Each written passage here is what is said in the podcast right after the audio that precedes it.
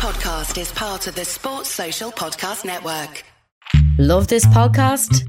Support this show through the supporter feature from ACAST. It's up to you how much you give, and there's no regular commitment. Just hit the link in the show description to support now.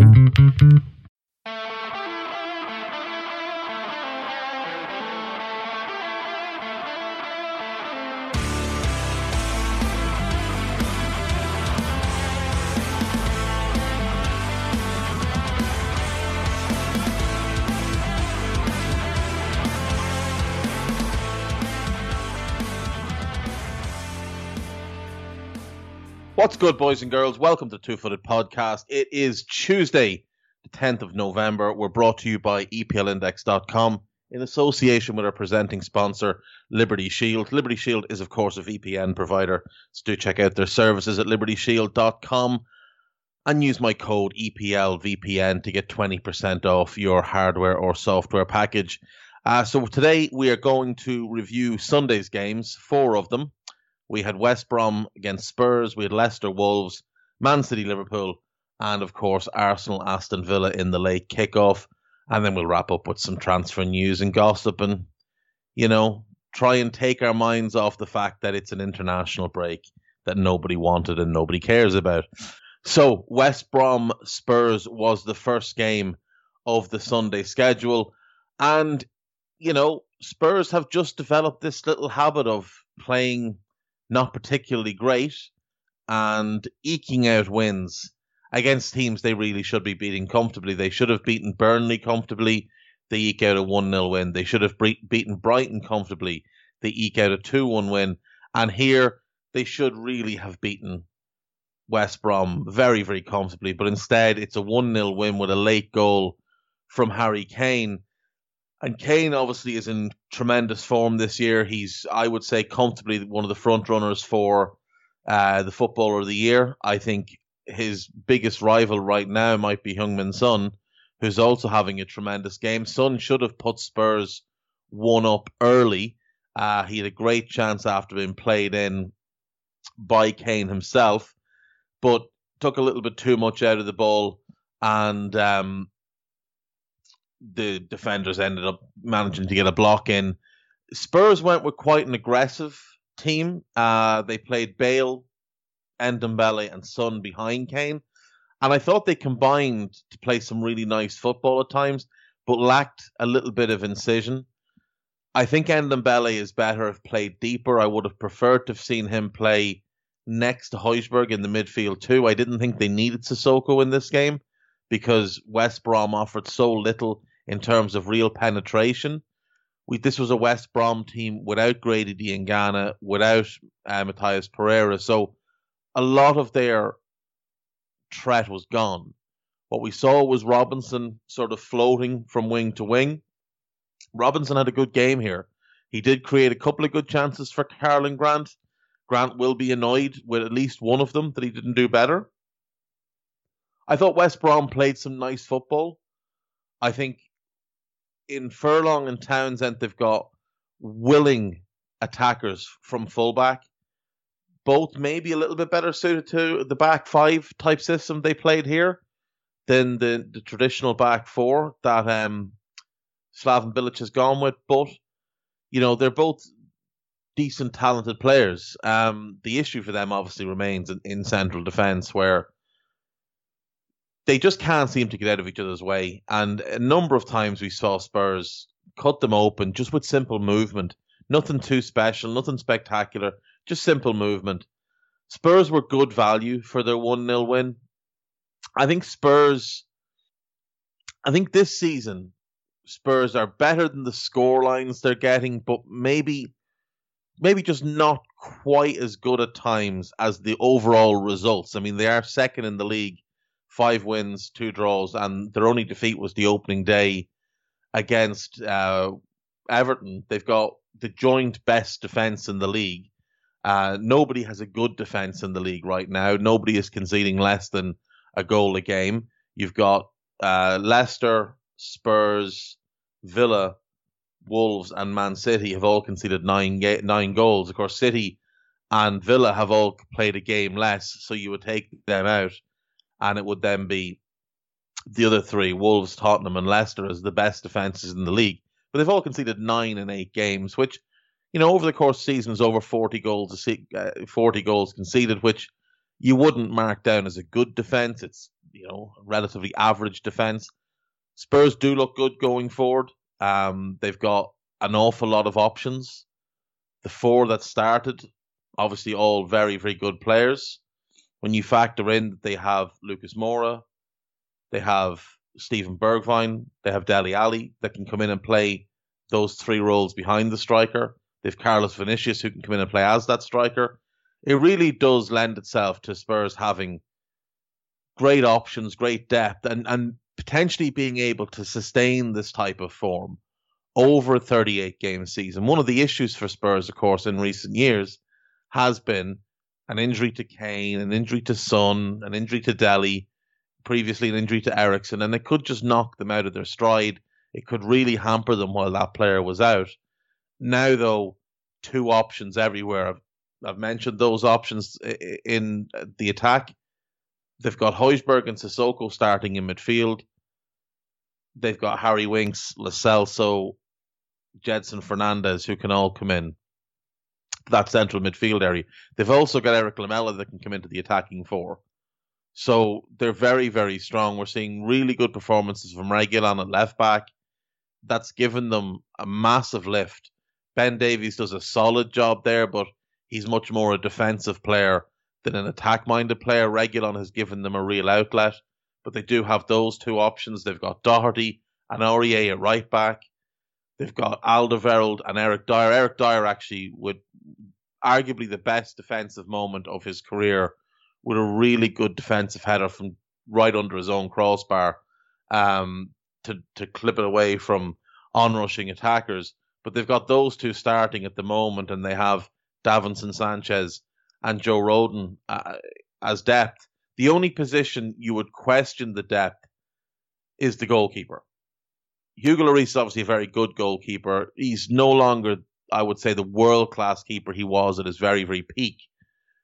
But he's still a good goalkeeper. But the drop off then, Gazzaniga is decent, but he's currently third choice. Joe Hart is currently the second choice. Joe Hart has not been good in, in quite a while. He was pretty dreadful for Burnley. He was pretty dreadful for Torino pretty dreadful on loan at West Ham. You'd have real concerns if Joe Hart has to come into this team. That's the one area that could massively derail them. I've said before, anything shy of top four is a disaster for this team. I actually think anything shy of top three is a disaster for this team. They have the squad, they have the manager. This should be a top three team, no question. Currently second, so you know, on track.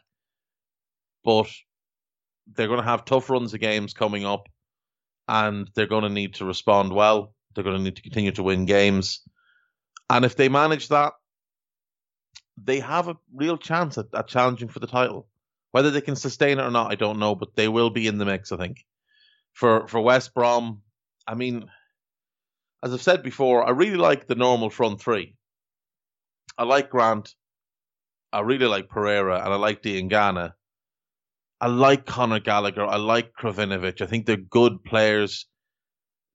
Gallagher's quite young and he still plays quite young. There's times during games where he just disappears, doesn't really have that nous of how to kind of grip a game yet. Uh, Jake Livermore does a solid job and he's obviously one of the leaders of the team, but he is slightly past his best all of their question marks, all of their issues for me are in that defense. And that is that has got to be the area they look to strengthen come January. They really need to go out and find themselves a good central defender.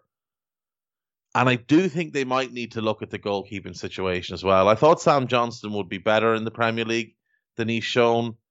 Um, Dan Watts, who contributes to the EPL roundtable, has always been a bit of a doubter of Johnstone, and, and I now see why. He makes erratic decisions. he has issues on crosses. He's a good shot stopper, but outside of that, there's there's issues. Uh, I think that might be something they need to look at in January as well. Maybe securing a loan. A lot of talk that Dean Henderson could be available for loan. If he is, I think West Brom need to be at the top of the queue to try and snap him up and, and bring him in because he would be a huge improvement. Uh, this is a good win for Spurs. Anytime you win away in the Premier League, it's a good win. Like I say, keeps them second, which they'll be very, very happy about. Only a point off Leicester, level on points Liverpool, much better goal difference. Um, it you know, all in all, you, you can't argue with, with what Mourinho is doing right now. Second game of the day was Leicester City against Wolves. Leicester came into this game with six wins on the bounce in, in league and, and Europa League action. And while they needed a penalty to win the game, there's little doubt they were the better team on the day. Uh, they looked far more threatening than Wolves, I think it's fair to say. Jonny Evans being back strengthened them. They were able to move James Justin to wing back where he's more comfortable, move Wesley Fofana from the central defensive role to that right side centre back role. And they looked a little bit more balanced. They also brought James Maddison into the team for Harvey Barnes, which was a little bit of a, a strange one. Barnes had been playing really well. I'm not sure Dennis Praet should have kept his place. Um, to me, he had been the one in the front three who wasn't performing at, at a high level. Barnes and Vardy had been. So, you know, maybe it's just a rotation thing, but great to see Maddison getting the start. Maddison's obviously had injury problems to start the season, but you do start to see this Leicester team take shape. And when they get everybody back, they're they're going to be a problem. They are going to be a problem for everybody. If you consider Schmeichel, Fofana, Evans, and Soyuncu, Pereira, Ndidi, Tielemans, and Castagne, Barnes, Vardy, Maddison. I, I think that is a team that will cause everybody trouble. It's got quality defenders, it's got exceptional attacking wingbacks, especially Pereira, who I think is maybe the second best right back in the league after Trent Alexander Arnold really good central midfielders, a brilliant holding midfielder, and a good controlling midfielder.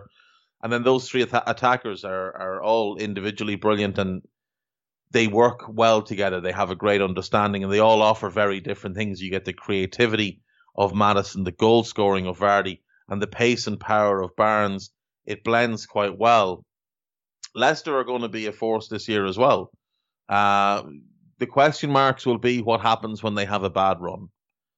Last season, we saw what happened when they had a bad run. It wasn't very good. In this game, Wesley Fofana, one of the new signings, stepped up again. Four games in a row he's played now, and seven games he's played for the club, four games in the Premier League. And he has looked very, very good in each and every one of them. Uh, did a very, very good job at, at nullifying any Wolves threat that came down his side. Wolves themselves, there's issues at centre back. There's there's always been issues at, at centre back. But if you look ahead of that, that midfield four that played Semedo, Dendoncker, Neves, and Aït-Nouri is an excellent group. You have everything you want in that group, and it's the real area of strength now for this team. Obviously, Jimenez up front. They played with Neto and Podence in behind. Adama Traore needs to get back in this team though. Until he is back in this team, they are going to be quite easy to stop. And Leicester found it quite easy to stop them until he came on. And even when he did come on, he had limited impact because he's the type of player who needs to play. He's going to struggle if you're playing him 15 minutes one week, 30 minutes the next, 10 minutes the next. He needs to be starting. He needs to be in that team. He's one of their best players. And it's just a bizarre situation that he's not starting right now. So they need to get him back in that team for Neto. I think Podence gives them creativity, gives them what they miss when João Moutinho's not in the team. And then Jimenez is the goal scorer. Get Adama back in for Neto. That's excellent. That four across the middle, really, really good. Kilman has been impressive, but he's still young. He's still learning. Coady and Boly are, are what they are. They're they're average players who, who you know if Wolves want to progress, they need to be looking to upgrade on those two. Um, Leicester win the game with a penalty, questionable on the handball, but to me, it is what it is. The rule is the rule. I've said before they need to change some of these rules, but that one,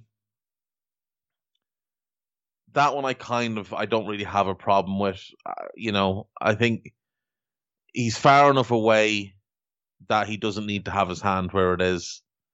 Um, Leicester got a second penalty in this game as well, and Vardy missed it. But all in all, I, I think Leicester were the better team. I think they deserve the three points. Wolves haven't really played well this season. Wolves are the type of team that they can they're just grinding out results right now. They're not playing with the same flair we've seen in previous years. Like when they had the Adama, Jimenez, Jota front three, or even just the Jimenez, Jota front front two they had a little bit more about them. This this iteration of the team, they're a bit more paint by numbers. They're a little bit predictable. They were were unlucky not to rescue a point. Neves had an unbelievable shot saved by Kasper Schmeichel, one of the best saves you'll see all season. A little bit unlucky, but aside from that, they didn't really create enough to warrant much. And you know, like they're ninth it's it's not where they'll want to be. You know, they they'll have ambitions of of finishing higher, but it's probably where they deserve to be. Only eight goals scored this season. That's what needs to change. They've got the joint best defensive record in the league, but they can't score goals. The only teams who are scoring less goals than them are the bottom four Fulham, West Brom, Sheffield United, and Burnley and Fulham are only one goal behind them. So that needs to that needs to change and it needs to change quickly. They need to figure out how to get more goals in the team, how to score more goals. The answer is simple. Play Adama Traore. Third game of the day then was the big one. Arguably now the biggest clash in English football. Manchester City against Liverpool at the Etihad. Not that it makes much difference with without fans, but that's where the game was played. Uh, Liverpool sprung a surprise with their lineup, going with the 4 2 3 1, including Diogo Jota and Roberto Firmino. Many people had thought it was going to be one or the other, but Jurgen Klopp decided to go with both. Uh, City also went 4 2 3 1 with Ferran Torres, Kevin De Bruyne, and Raheem Sterling playing behind Gabby Jesus. Um, very much a game of two halves, though Liverpool were the better team first half. And they looked far more dangerous than City. But they didn't really create anything. And in truth, we're very fortunate not to go in 3 1 down. They go ahead early. Mo Salah scores a penalty. There's no question it's a penalty. Sadio Mane gets his legs clipped by Kyle Walker after turning him. Uh, Roy Keane referred to Kyle Walker as an idiot, uh, and I thought it was fair. I think Walker has always been a little bit brainless defensively. I think he's fine when the game is in front of him. When he can see everything coming, I think he's absolutely fine. But when asked to turn, when put in tight situations, especially in his own box, you do see Kyle Walker panic. You do see him make mistakes. And Sadio Mane punished him. So no problem at all with the penalty. Salah steps up, easily beats the goalkeeper. It's 1 0 Liverpool. It's been 15 minutes of Liverpool being the better team at this point, but they haven't really created anything at all. From there, they continue to be the better team, and then City start to work their way back into it. De Bruyne starts to have more influence. They start to get a little bit of control in midfield with Rodri and Gundogan.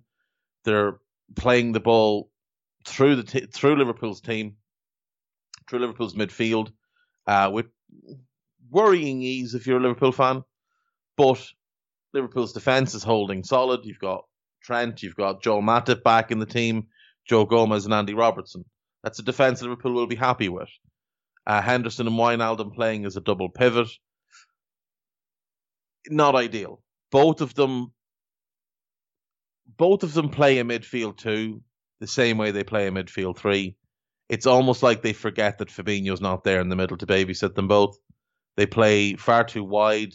They play positionally not so much Wijnaldum, but Henderson can be a bit positionally brain dead. Can can just abandon his position on a whim whenever he feels like it, which is fine in a three. It doesn't work in a two. You have to be much more disciplined in a two. One of the reasons Liverpool have not played 4 2 3 1 under Jurgen Klopp as much is because of a lack of positional discipline uh, from not just him, but, but a couple of others. 4 2 3 1 has always been Klopp's preferred formation. And when he first took over Liverpool, that's what he played. He tried to go that way a couple of years ago when he signed uh, Naby Keita and Fabinho, and then tried to bring in Nabil Fekir. And Fekir would have played from the right with Firmino as a 10 and Mane from the left and Salah up front, and then a front, uh, a midfield two of Fabinho and Naby, both of whom were coming from systems in Monaco and RB Leipzig where they played in a two. Excuses have been made since, but had had Nabil Fekir arrived, it would have been four two three one. There's there's little doubt about that.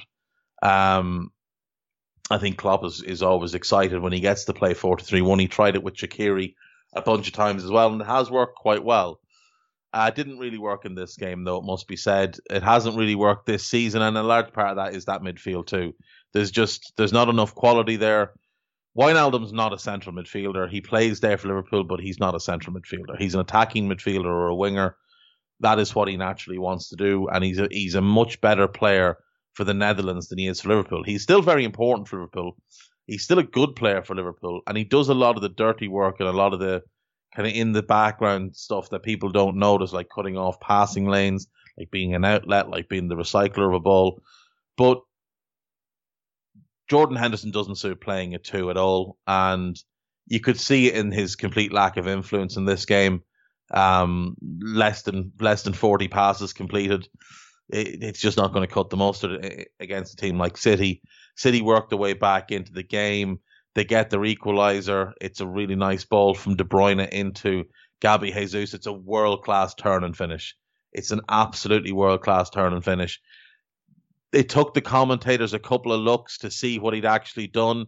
Because I think the initial thought was that he'd gotten his first touch wrong, but it's absolutely meant. It's absolutely purposeful. Brilliant little flick back through his own legs, turns left footed finish into the bottom corner. Excellent goal by a really good goal scorer. And it's it's what City deserved. They had been mounting pressure. They had been growing into the game and they had been creating chances. They would get other chances. Raheem Sterling has a great chance to score or to pass the ball to Jesus for a simple tap in. He's played in by De Bruyne again. He's one on one with the goalkeeper. He can just square it to Jesus, who has a tap into an empty net. Instead, he takes too much out of the ball. Alisson Becker converges, makes a good save. That should have been 2 1 City. And then we have the penalty. Um, Joe Gomez gets called for a handball. And again, I don't have a huge issue with it under the current rules. Yes, he is. Look, for years, most of us will understand the handball that if you are moving your hand out of the way, you would generally get the benefit of the doubt. If you're trying to get your hand out of the way, you would get the benefit of benefit of the doubt. The issue with that is that over time, many people started to manipulate that rule where they would, yes, they would move their hand out of the way, but they would do it in a way that they knew their hand was going to strike the ball. They would change the natural arc of their hand, let it hit the ball, let it stop the ball, deflect the ball, whatever, and then claim, well, I was moving my hand out of the way, so surely it can't be a penalty. And referees got wise to it. Now, I don't, I'm not suggesting that Joe Gomez was trying to purposely block the ball with his hand, but they've changed that rule. They don't want you turning your body and moving your hand away. They want you making yourself as small as possible. They want you keeping your hand, your arms tucked into your sides, hands in front of you, because you can make the argument if you are standing with your hands in front of you and the ball hits your hands, you can simply say the ball would have hit my body if it hadn't hit my hand. And the referees, generally agree. That is generally what they will agree to. Um, they won't even call the free kick, the foul, the penalty, whatever. So um, that's where Joe Gomez has gone wrong in this game. Is is he hasn't made himself small enough, basically. Kevin De Bruyne steps up, and it's a fairly scuffed penalty, sends it wide. A big relief for Liverpool. In the second half, City seemed to lose a little bit of their impetus. They seemed to become a little bit content with how the game was going. Maybe they thought the longer this goes, the more opportunity we'll get, the more our quality will tell. And Liverpool went really, really flat in the second half. I thought the lack of creativity kind of shone through. I thought when Alexander Arnold got injured and went off, Liverpool were very much accepting of a point, even when like they had Shaqiri on the field, and yet they didn't try and create anything through him. They weren't getting him the ball. He was having to drop very, very deep to pick up the ball, and into positions where he wasn't going to be able to affect the game. So I think Liverpool were very happy with the point. I think Liverpool should be much happier with this result than City are. Liverpool are currently third in the league. They started the weekend first. They're in a good position. They will look at the two teams above them in Leicester and, and Tottenham and they will think we're better than them. So if it comes down to it in a title race, we can we can beat each of them. But City are tenth. They're six points off the top. Now they do have a game in hand, but even winning that game in hand, as things currently stand with their goal difference, which is only plus one, City will be seventh if they win that game in hand. Even if they win that game in hand, which is against Aston Villa, they will not pass Aston Villa, who are sixth. The most surprising number of the season so far is City only having scored 10 goals. And when you look at the fixtures and look at who they've played, it's not like they've had a murderer's row. I mean, yes, they played Wolves in the first game. They scored three goals there. Then they played Leicester. They scored two. Now they did concede five, but that's that's two tough games. But they've scored five goals. Up next is Leeds. They score one. Newly promoted Leeds. Terrible defensively this year. Up next, Arsenal. They score one. Rebuilding Arsenal makeshift defense. Then they play West Ham. One. Then they play Sheffield United. The score one. Sheffield United are awful this season. So it's not like they've had Chelsea. It's not like they've played Spurs. They've obviously now just played Liverpool. Yes, they played Leicester, they got walloped, but they scored five goals in those first two games and they've only scored five in the five since. That's just really, really unusual for a Manchester City team under Pep Guardiola. Normally, you'd expect them to have, you know, 20 after seven games. That's what they do. They score goals for fun. You look at last season, City scored 102 goals. 102 goals last season. Season before they scored 95. Season before that, 106. Even the year before when they finished third, they scored 80. This season they're on track to score about 45. It will change. It won't stay like that. But it's not good. It's not it's not the city we expect. I've said for well, as long as I've been doing this podcast, they need a better option at left back. João Cancelo is a good attacking fullback, but he's a good attacking right back. He's not a left back. They didn't replace Leroy Sané. And they can say they bought Ferran Torres, but Ferran Torres is not Leroy Sané. He's not anything like Leroy Sané. He's a totally different type of player. and he doesn't fill the void left by Leroy Sané. City have become very predictable. If you take Kevin De Bruyne out of the game, City struggle. We saw him get injured early in the first half, uh, sorry, early in the second half when Joel Matip clattered into him. And that was basically his influence on the game done, which meant it was City's influence done. City's threat was gone. They had one good chance in the second half. João Cancelo coming down the left, lazily kind of waved infield by Liverpool, who didn't seem to realise he was right footed. Clips a lovely pass, a lovely cross in, and Gabby Jesus should score. He's nine yards out, he's free. It's a it's an easy ball to head into the back of the net. Puts it wide. Other than that, City didn't really create anything second half. Liverpool didn't create anything second half. Second half was a very, very dull affair. But it's concerning for City right now that they've only scored 10 goals, that they're grinding out results. I don't know that the City team has the the constitution to grind out results. I don't know that they have the willpower to do it week after week. I don't know that they have the want to do it week after week. You're looking at an uncertain situation over the manager's contract. So the players are looking at that and thinking, is he here next year? Am I giving everything to this guy when somebody else is going to be here next year? Do I really want to go into next season with potentially an injury, coming back from an injury? Until that managerial situation gets sorted, I think City are going to have some tough times. Three wins from seven games. Three. This is Manchester City. It's a team that ran away with the league a couple of years ago. It's a team that then got 98 points. They had 198 points in two seasons. Think about that. 198 points in two seasons. That is absolutely ludicrous. To be that consistently brilliant for two seasons is just staggering. yes, the European performances have not been up to scratch. Yes, they've been let down.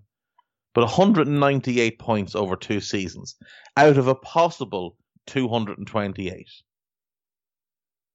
Over two seasons, they only dropped 30 points.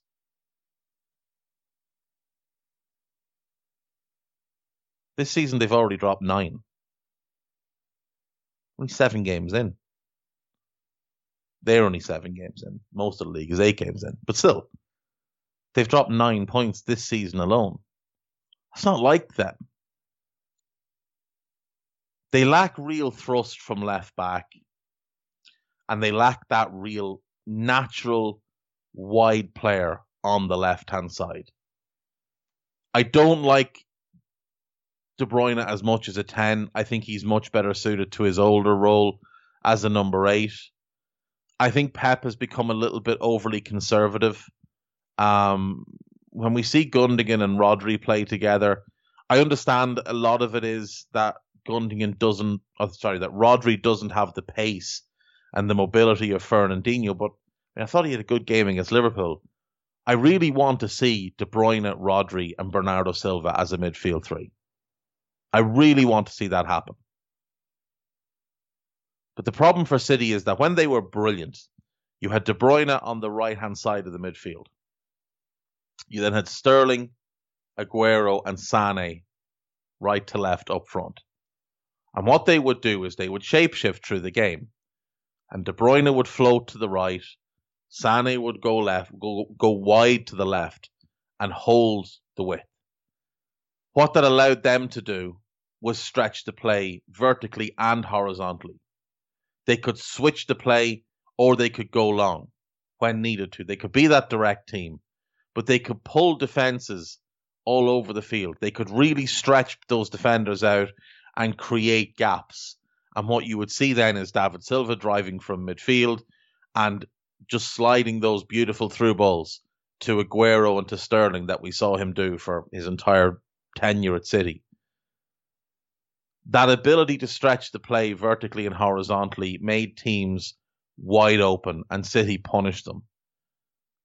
Time after time after time, they punished them.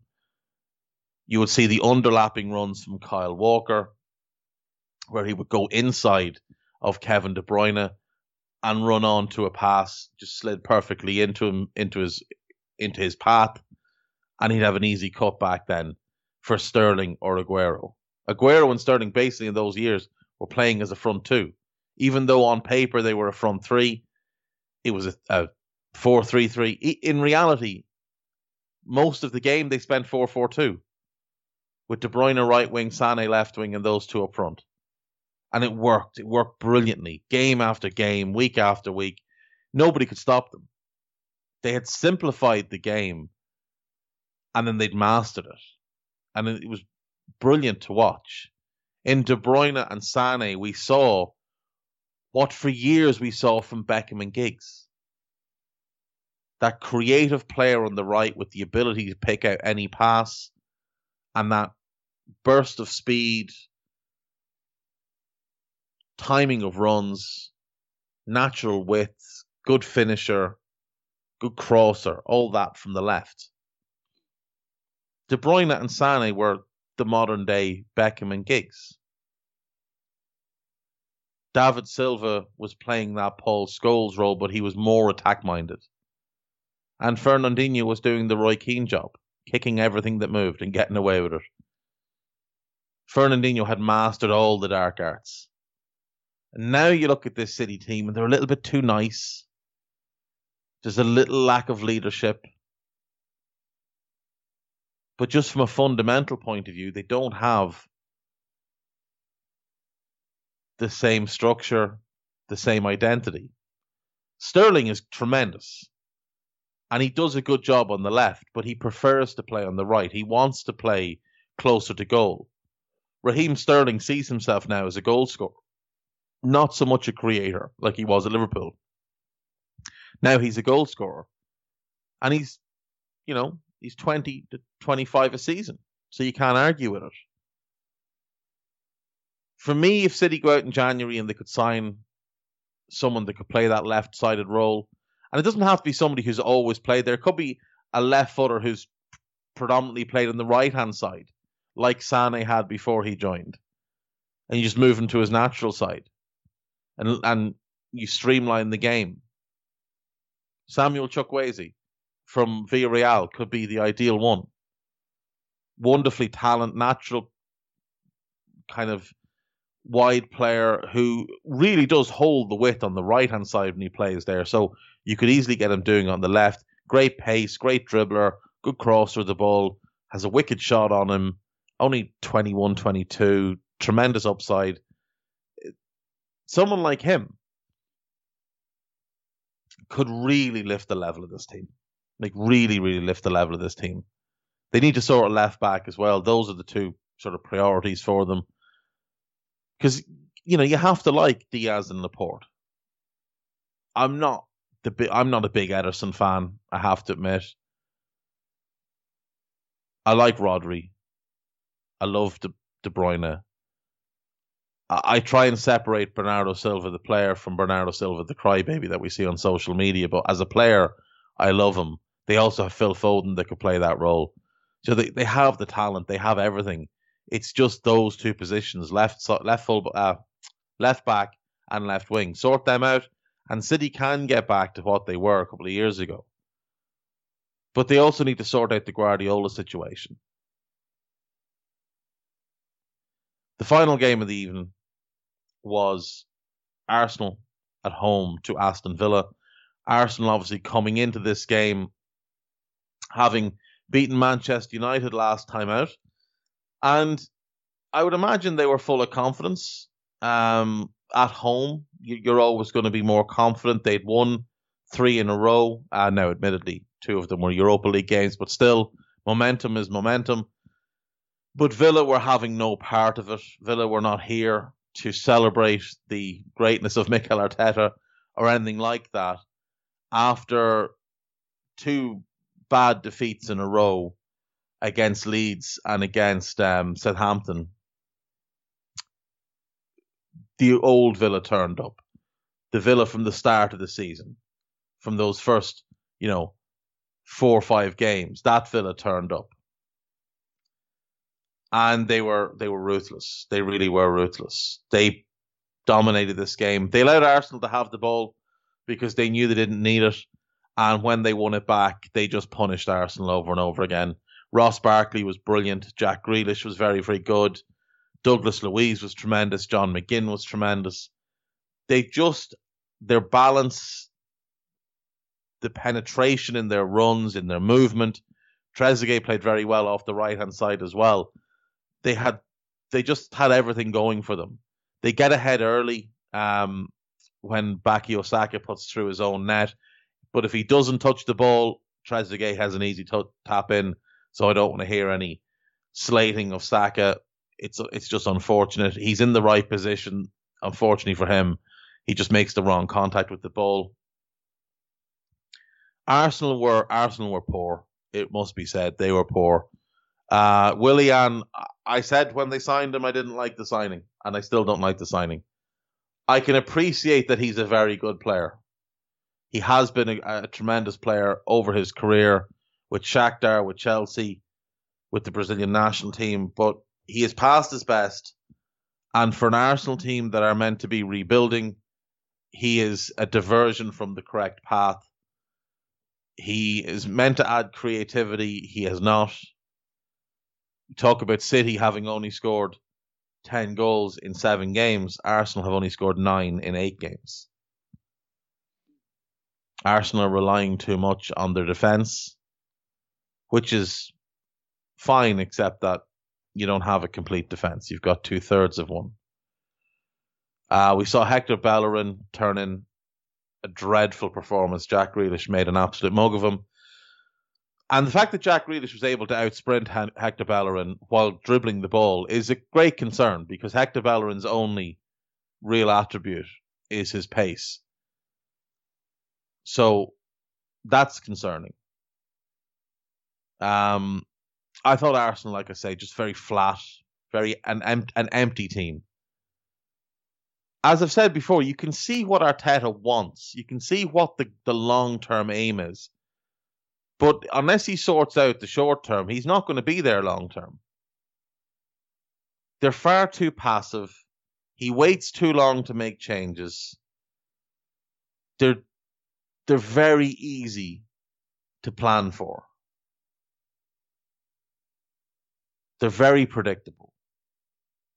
I don't know why. Uh, like Elneny has played very well in recent weeks, but this was a game for Danny Ceballos. You're at home. You're playing Villa. They're good. They're not great. Danny Ceballos needed to start this game next to Thomas Partey, and frankly, Willian shouldn't be in the team. Nicolas Pepe needs to be in the team. He adds more pace, more of a direct threat. He's just that he's a better player. He's a flat out better player in 2020 than Willian is. It's as simple as that. Willian has been living on reputation for a couple of years now. Nicolas Pepe needs to be in that team.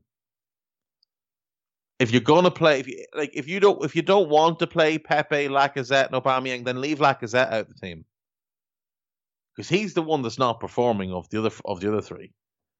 He's not performing at all. I, worry with Arsenal that they're so caught up in the long term plan.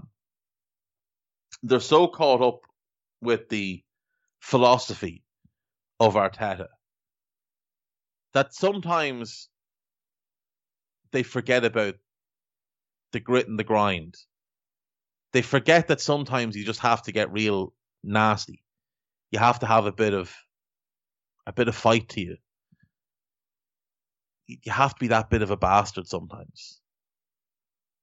There's not enough of that in this Arsenal team. They're too nice looked like a bunch of lads that carried the shopping across the road for an old lady. It's not what you need in this Premier League. Look at that. Look at that Villa team. Ross Barkley, nasty side to him. Grealish is a nasty side to him. Douglas Luiz, nasty side to him. You think John McGinn's a nice guy on the pitch? Absolutely not. You think Trezeguet wouldn't wouldn't cheat to get ahead? Of course he would. If you're not cheating, you're not trying hard enough. This Villa team embarrassed Arsenal. Embarrassed them. Ollie Watkins gets two goals. That's he's had a great start to life at Villa. I think that's eight and ten for him in all competitions. Barkley, like I say, was brilliant. Grealish was really, really good. That pairing, they're just clicking so well. The balance to this team is really good. We saw Targett and Cash both getting forward, adding that width. I think Villa are. I think Villa are a centre back away from having centre. I would be looking to upgrade on Trezeguet, but I do appreciate why he plays and what he offers. And I, have said before, I'm not the biggest fan of, of Tyrone Ming. I think he's too error prone. So for me, they're the two I'd be looking to upgrade on, eh, kind of in the shorter term. Maybe Matt Targett as well. But Villa are getting there. They're getting there. Martinez is good. Cash is very good. Cons is very good. Luiz is very good. Barkley's very good, Grealish is very good, and Ollie Watkins is very good. These are this is a team on the up, and they deserve they deserve to be where they are in the league. They're sixth with a game in hand. If they win that game in hand, they go top, and they deserve to be there. Their form warrants them being in this position. It was a good Sunday of football. We had contrasting games. Every game was a little bit different. And that's what you want from a, you know, a super Sunday. You don't want the same thing over and over again. There's a lot of teams going into this international break with a lot of question marks over them, and they're going to need to come out of this international break as different teams than they went in. We'll wrap up with some news. Um, Tottenham have been offered the chance to re-sign Christian Eriksen from Inter Milan. I can't imagine they will take that chance because he ran down his contract, forced his way out the door, didn't particularly perform in the last six to eight months he was there. So I, I would imagine that's a no, thank you. Tottenham could also be offered the opportunity to sign Gareth Bale for as little as 15 million on a permanent deal. I don't think they'll take it up. They've got a loan this year with no obligation to buy, and an option to loan him again next year with no obligation to buy. He's 31. He'll be 33 when that's over. Why would you bother buying him? Just keep the loan for a couple of years, um, then sign him on a free. Paris Saint Germain and Brazil forward Neymar has told the club he wants to sign a new deal, and is even helping the French giants scout new players. Uh, he wants to sign a new deal because he knows nobody's going to pay him the same wages. No one's going to pay him that type of money, especially not coming off a pandemic. That guy has just given away his career. For me, what a waste. What an incredible talent. And he's just wasted his best years playing in, in France. Nothing against the French league, but it is, it's not. We hear this idea of a big five, five big leagues. There's, there isn't. There just isn't there are four big leagues. There's the Premier League, there's Serie A, there's the Bundesliga, and there's La Liga. There are four big leagues. The French league is much closer to the Portuguese league than it is the Spanish league in terms of quality. So no, I'm not having it. And uh, he's just wasted the the prime years of his career. Bayern Munich and Austria defender David David Alaba is open to a move to Premier League with Liverpool and Manchester City both interested. I would very much like him at Liverpool. I think he can play centre back. I think he's the best left back in the world when he wants to be, and he's great in midfield as well. So he can come in, fill in for Van Dijk in the short term, play left back if needed, and then when Gini Wijnaldum leaves next summer, you just slot him into midfield, and you've got Thiago, you've got Fabinho, you've got him. You're happy. Uh, Liverpool and England right back Trent Alexander Arnold is expected to miss the next four weeks after going off injured against Man City. Another injury is just what Liverpool needed, isn't it? Um, they are obviously off now for two weeks, so you know there's he'll he'll miss two to three Premier League games, uh, which is obviously a massive blow because he's the primary playmaker. It will be interesting to see who Jurgen Klopp calls on as an understudy, I would imagine James Milner is probably top of that list. Manchester United are delaying a decision on Argentine goalkeeper Sergio Romero's future until a plan for Dean Henderson's development is finalised, with the Englishman in line for a January loan. It's very unfair to Romero that his career is just, you know, in limbo because United don't know what they're doing. It's it's actually very very unfair. There needs to be some sort of tribunal that players can go and air grievances about this type of thing because it's just not right that a man's career has been ruined because United don't know what they're doing with their other backup goalkeeper. An absolute crock. Um, Olivier Giroud is considering his future at Chelsea, and the striker, who was previously linked with Inter Milan, could seek a move to ensure he's in the French squad for next summer's European Championships. I've no idea why he's still at that club. I genuinely don't. Why didn't he leave in the summer? What was all the nonsense in the summer that he was happy to stay and fight for his place? He's never going to get in the team. He was never going to get in the team. No, just nonsense. He should have left in the summer. He will find suitors, though. There will be a bunch of clubs, and I'd imagine his previous club, Arsenal, might be one of them. They'll be very happy to take him back. Uh, Manchester United could miss out on Us- Ousmane Dembele, with Barcelona prepared to give their out of fa- favour French forward a starting role in the absence of Ansu Fati. Fati did his knee, I think it's a torn meniscus, which is terrible for a young player. But uh, we wish him a quick recovery. But yeah, Dembele, obviously, United could have signed him in the summer, but you know we're so obsessed with Jadon Sancho that they didn't. Why Dembele didn't want to go there? I think United could miss out on him just because he doesn't want to go there more than anything else. Um, Manchester United are concerned about the application of Mason Greenwood in training. This is something that's been going around for a little while now. Uh, there's been talk that his his punctuality is not particularly good. He's not trying his hardest in training, and it is concerning. You'd hate to think that he has an attitude problem, that maybe all the success at this point has gone to his head. You'd hope that Ollie is, you know, taking a hard line with him. This isn't a, this isn't a moment for a hand, an, an arm around the shoulder. This is a moment for a boot to the backside. So, if it's true, United need to step quickly and deal with it because they him going the way of Ravel Morrison, for example. Now, he won't go to that extreme, but you know what I mean. They need him to go the route of Marcus Rashford, and if it doesn't, that will be a huge blow to them because he is an incredible talent and a massive part of their future. Um, Aston Villa's goalkeeper Emi Martinez thinks the club can challenge for European qualification. There's absolutely nothing stopping them. Absolutely nothing stopping them. But maybe lack of quality in certain areas. But January will come. They will sign players. You'd imagine. They've got the ambition for sure, and they're they're in the form to do it. So, you know, let's see.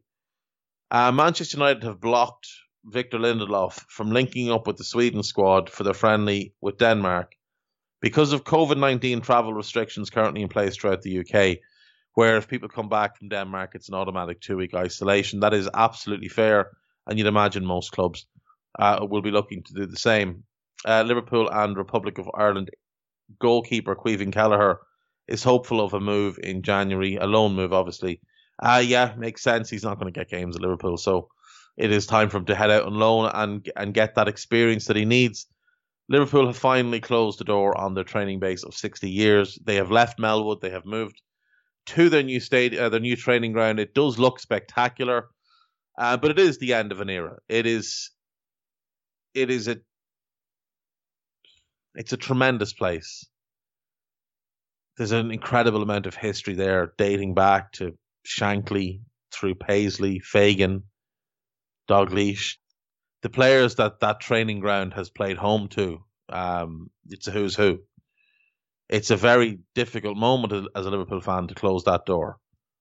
You know, Liverpool have such a connection to that training ground, in large part because of you know the iconic managers that have have worked there. Like I said, Shankly and Paisley been the two at the top of that list. Um, it is just kind of it's cutting a tie with their past. But it is an exciting time. This new training ground is spectacular looking. I believe it will pay massive dividends, and uh, hopefully, hopefully it benefits them long term.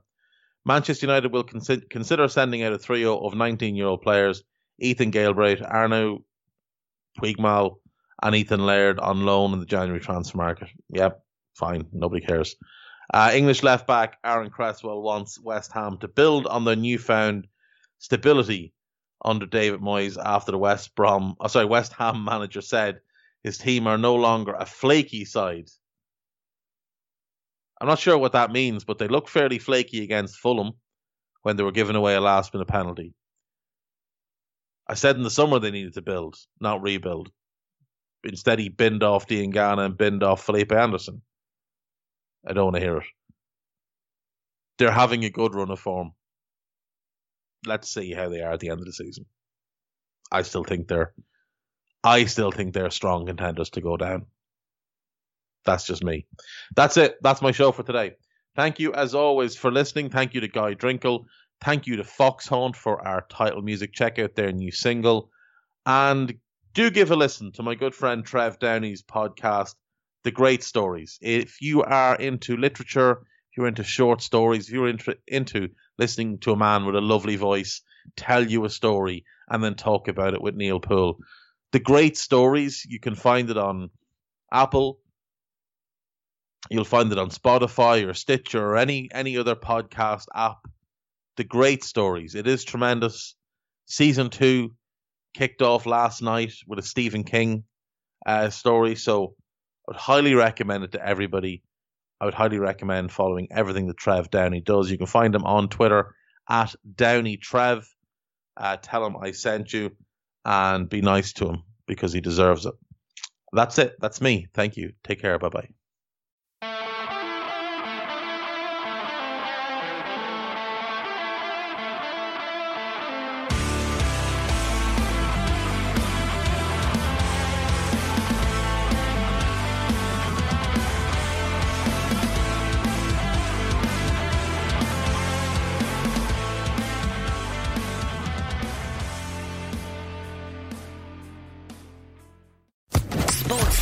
Podcast Network.